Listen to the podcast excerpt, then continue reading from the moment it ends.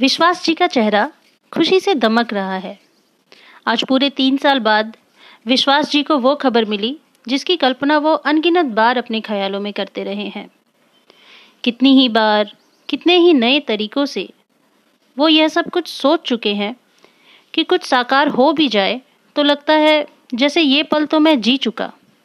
हाँ ये तो घटित हो गया था। यही आज भी हुआ।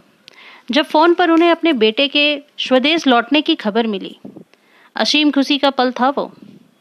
पर फिर भी वो बस इतना ही कह पाए। हाँ ठीक है।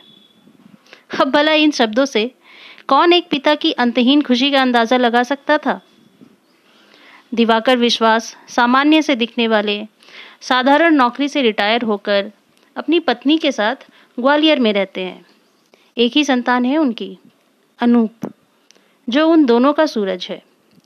अनूप अपने औसत से स्कूल में हमेशा खास रहा। उन दिनों अंग्रेज़ी स्कूलों की बाढ़ बस शुरू ही हुई थी।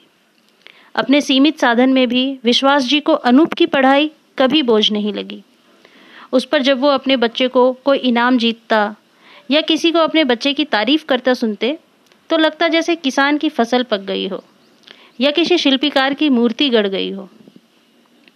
इंजीनियरिंग करते हुए ही उसने विदेश जाकर पढ़ने की इच्छा ज़ाहिर की।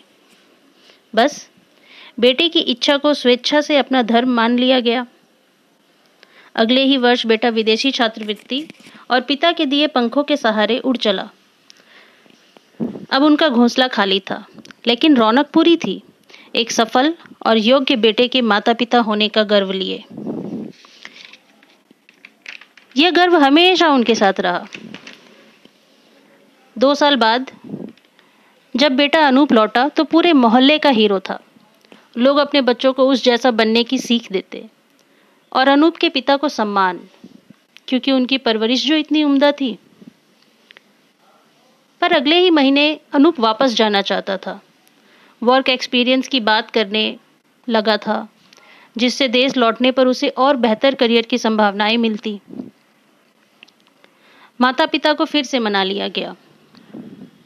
अब अनूप जा चुका था। विदेश में नौकरी करने।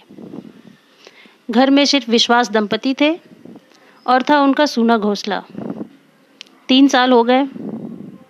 अनूप एक बार भी नहीं लौट पाया।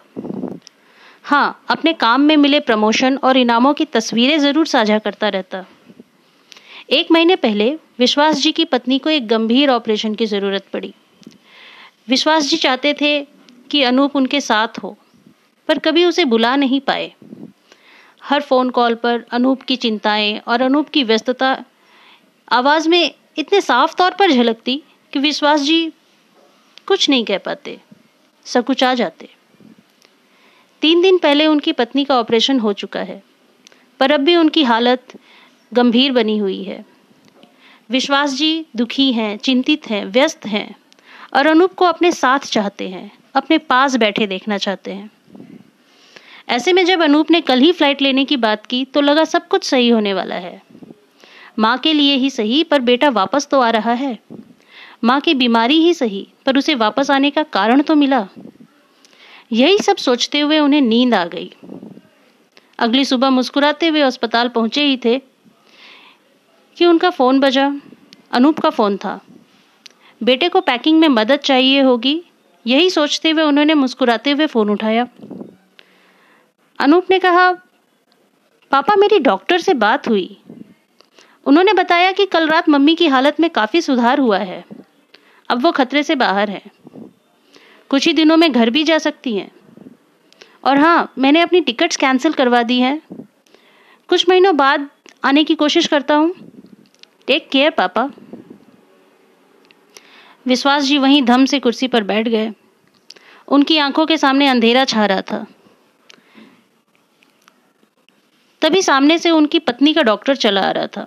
डॉक्टर ने उत्साही आवाज़ में पूछा, क्यों विश्वास जी? आपकी पत्नी अब खतरे से बाहर है। अब तो आप खुश है ना? उनका मन चाहा कि चीख कर कहें, नहीं नहीं नहीं, मैं खुश नहीं हूँ। पर इस बार भी सकुच आ गए। वो इस बार भी सकुच आ गए।